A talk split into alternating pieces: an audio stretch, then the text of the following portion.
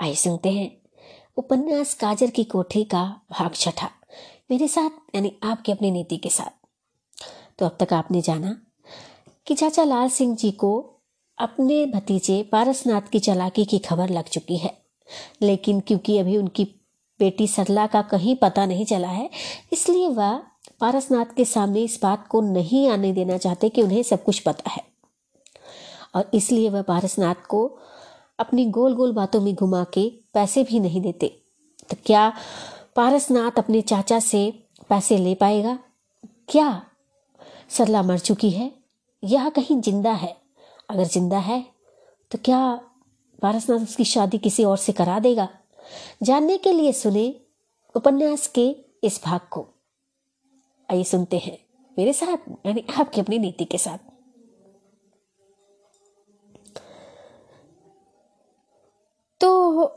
अभी तक तो उदास मुख पारसनाथ अपने चाचा के पास से उठकर चला गया और उसके रौब तथा बातों की उलझन में पढ़कर ये भी न पूछ सका कि आप रात को किसके साथ गए, कहाँ गए थे। खैर, अब हम अपने श्रोताओं को एक ऐसी कोठरी में ले चलते हैं, जिसे इस समय कैद खाने के नाम से पुकारना बहुत उचित होगा। मगर ये नहीं कह सकते कि यह कोठरी कहाँ पर और किसके अधीन है? तथा इसके दरवाजे पर पहरा देने वाला व्यक्ति कौन है?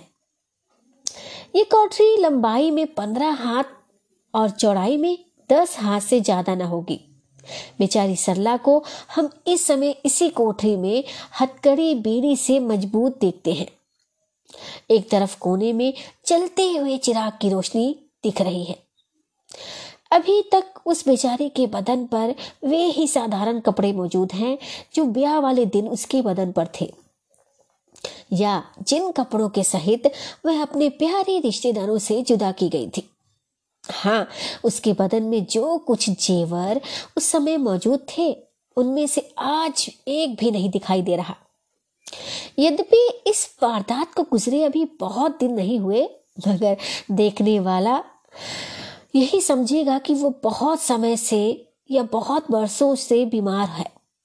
शरीर सूख गया है और अंधेरी कोठरी में बंद रहने के कारण रंग उसका पीला पड़ गया है।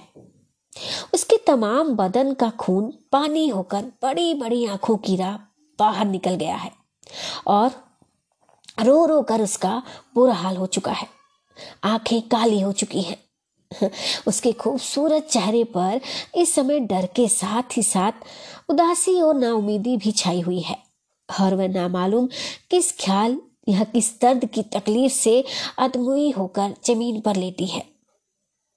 यद्यपि वह वास्तव में खूबसूरत, नाजुक और भोली भाली लड़की है, मगर इस समय या इस दुर्दशा की अवस्था में उसकी खूबसूरती का बयान करना बिल्कुल अनुचित सा जान पड़ता है। इसलिए इस विषय को छोड़कर हम असल मतलब की बातें बयां करते हैं। सरला के हाथों में हथकड़ी लगी हुई है और पैरों में बेड़ी पड़ी हुई है और वह केवल एक मामूली चट्टाई के ऊपर लेटी हुई आंचल से मुँह छिपाए सिसक सिसक कर रो रही है। हम नहीं कह सकते कि उसके दिल में कैसे कैसे ख्यालात आ रहे होंगे। हाँ, वह विचार में डूबी हुई है। एकाएक वह कुछ सोचकर उठ बैठी और इधर उधर देखती हुई फिर बोली तो क्या जान ले लोगे क्या? और कोई तरकीब नहीं है? इसी समय उस कोठरी का दरवाज़ा खुला और एक नकाब पोश एक नए कैदी को उस कोठरी के अंदर डालकर बाहर हो गया। कोठरी का दरवाज़ा पुनः उसी तरह से बंद हो गया। जब वह कैदी सरला के पास पहुँचा तो सरला उसे देखकर चीखी। और इस तरह उसकी तरफ़ झपटी, जिससे मालूम होता था कि यदि सरला हथकड़ी में जकड़ी हुई ना होती तो उस कैदी से लिपट कर खूब रोती, मगर मजबूरी थी। इसलिए, हाय भैया, कहकर उसके पैरों पर गिर पड़ने के सिवाय और कुछ ना कर सकी। ये कहती सरला का चचेरा भाई पारसनाथ ही था। उसने सरला के पास बैठकर आँसू बहाना शुरू कर दिया। और सरलता, सरला भी ऐसे रोई कि उसकी हिचकी बंद गई। आखिर पारस ने उसे समझा बुझाकर शांत किया और तब उन दोनों में ये बातचीत होने लगी। सरला, भैया, क्या तुम लोगों को मुझ पर कुछ भी दया ना आई? और मेरे पिता भी मुझ, मुझे एकदम भूल गए जो आज तक इस बात की खोज तक ना की कि सरला कहाँ है और किस अवस्था में पड़ी हुई है। पारस मेरी प्यारी बहन सल्ला, क्या कभी ऐसा हो सकता था कि हम लोगों को तेरा पता लगे और हम लोग चुपचाप बैठे रहे? मगर क्या किया जाए?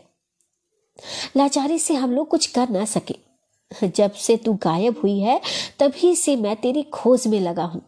मगर जब मुझे तेरा पता लगा, तब मैं भी तेरी तरह उन्हीं दुष्टों का कैदी बन गया, जिन्होंने रुपए की लालच में तेरी ये दशा की है। सरला, मैं तो अभी तक ये नहीं समझी कि तुम्ही ने मुझे इस दशा तक पहुँचाया था।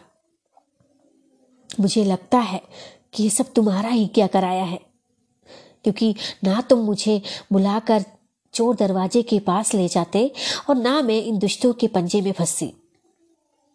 पारस। राम राम राम राम। अरे, ये तो बिल्कुल तेरा भ्रम है। मगर इससे तेरा कुछ कसूर नहीं है, बहन। जब आदमी पर मुसीबत आती है, तब वह घबरा जाता है। यहाँ तक कि उसे अपने पराये की मोहब्बत का भी कुछ ख्याल नहीं रहता। और वह दुनिया भर को अपना दुश्मन समझने लगता है। अगर तूने मेरे बारे में कुछ शक किया है तो ये कोई तासुब की बात नहीं है। सरला मगर नहीं, अब मुझे तुम पर किसी तरह का शक नहीं रहा। जबकि तुम ये बताओ कि आखिर हुआ क्या है भैया? पारस। वास्तव में मैं चाचा जी की आज्ञा अनुसार तुझे बाहर की तरफ़ ले जा रहा था। मगर मुझे कहा इस बात की खबर थी कि दरवाजे पर ही दस बारह दुष्ट मिल जाएँगे? सरला। तब क्या मेरे पिता ही ने ऐसा किया है? और उन्होंने ही इन दुष्टों को दरवाजे पर मुस्तैद करके मुझे उस रास्ते से बुलवाया था? पारस, हरे हरे हरे, वे बेचारे तो तेरे बिना मुर्दे से भी बदतर हो गए हैं। जब से तू गायब हुई है, तब से उनका ऐसा बुरा हाल हो गया है कि मैं कुछ बयान नहीं कर सकता। सरला तब ये सब बसेरा किसका हुआ, फैलाया हुआ है भैया? पारस, जब वे लोग तुझे ज़बरदस्ती उठाकर घर से बाहर निकले तो मैंने उनका पीछा भी किया। मगर दरवाजे के बाहर निकलते ही उनमें से एक आदमी ने घूम कर मुझे ऐसा लट मारा कि चक्कर खाकर मैं ज़मीन पर गिर पड़ा और दो घंटे तक मुझे हाँ तनु बदा की सुनना रही। आखिर जब मैं होश में आया तो धीरे धीरे चलकर चाचा जी के पास पहुँचा और उनसे सब हाल कहा। बस उसी समय चारों तरफ़ रोना पीटना मच गया। पचासों आदमी इधर उधर तुम्हें खोजने के लिए दौड़ गए। तरह तरह की कार्रवाइयाँ होने लगी, मगर सब व्यर्थ हुआ। ना तो तुम्हारा पता चला और ना ही दुष्टों की कोई टोह लगी। ये खबर तुम्हारे ससुराल वालों को भी पहुँची। और वहाँ भी खूब रोना पीटना शुरू हुआ।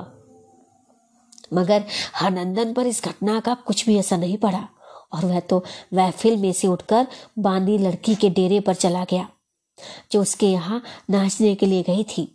सब लोगों ने उसे इस नादानी पर शर्मिंदा करना चाहा तो उसने लोगों को ऐसा उत्तर दिया कि सब कोई अपने कान पर हाथ रखने के अलावा कुछ ना कर सके।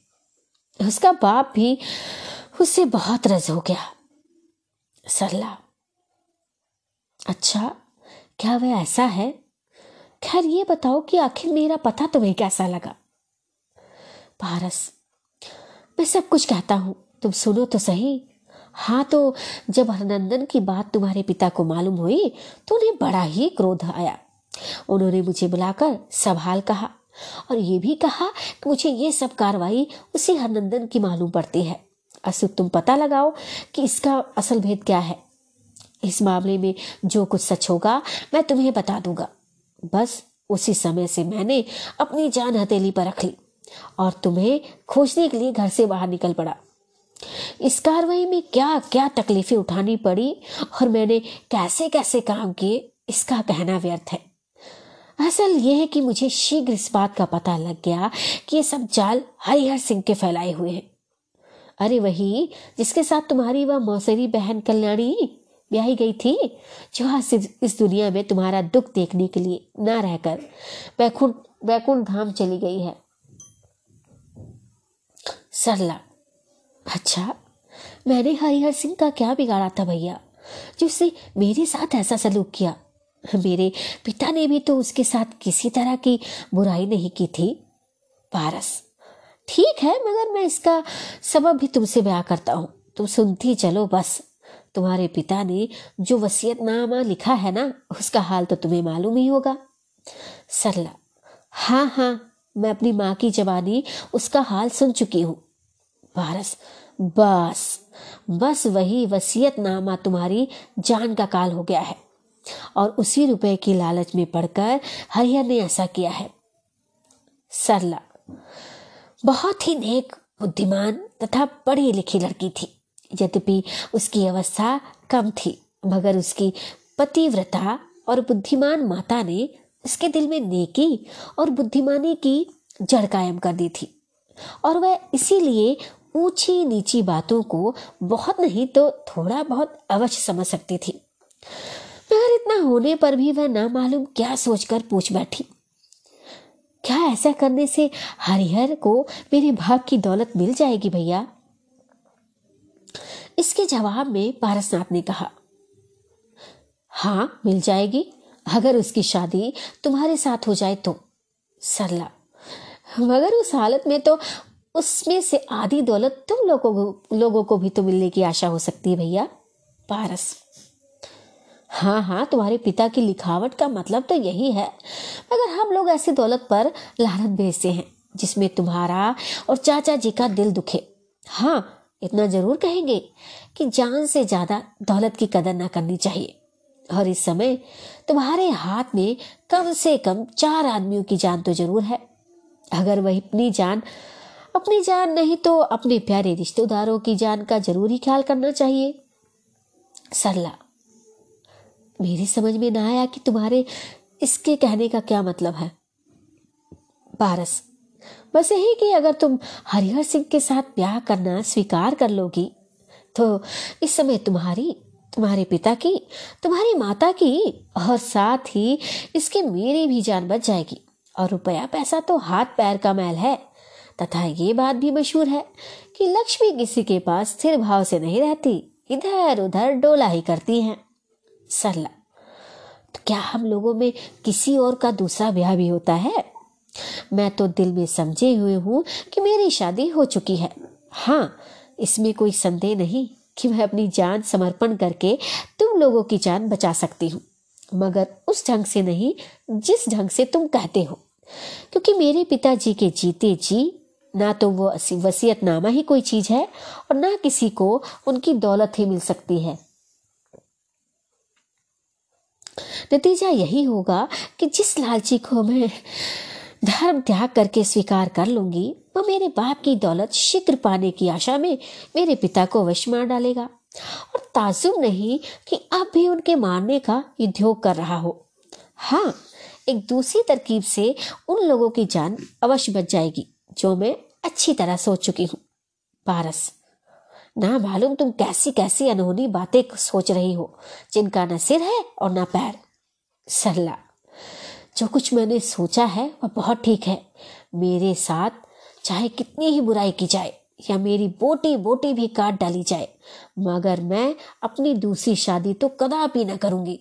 तुम मुझे ये नहीं समझा सकते कि दूसरी शादी नहीं है, और ना तुम्हारा समझाना मैं मान सकती हूँ। मगर हाँ मैं किसी के साथ शादी ना करके भी अपने पिता की जान बचा सकती हूँ। और इससे किसी तरह की भी कठिनाई नहीं होगी। पारस। खैर हर बातों पर तो पीछे बहस करूँगा।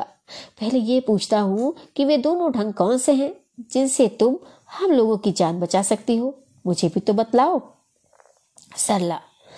उनमें से एक ढंग तो मैं बता नहीं सकती, मगर दूसरा ढंग साफ़ साफ़ है कि मेरी जान निकल जाने ही से सब बिखेड़ा खत्म हो जाएगा। पारस, ये सब सोचना तुम्हारी नादानी है। अगर तुम अपने हिंदू धर्म को जानती होती या कोई शास्त्र पढ़ी होती तो मेरी बातों पर विश्वास करती। ये नहीं सोचती कि मेरी शादी हो चुकी है, अब जो शादी होगी वह दूसरी शादी कहलावेगी, और जान देने में किसी तरह का फ़ायदा नहीं है। किसी तरह का ये कोई समर्पण भी नहीं है। आगे का उपन्यास सुनने के लिए मेरे पेज को फॉलो करें चैनल को सब्सक्राइब करें। तब तक के लिए सबको नमस्ते, सबको प्रणाम।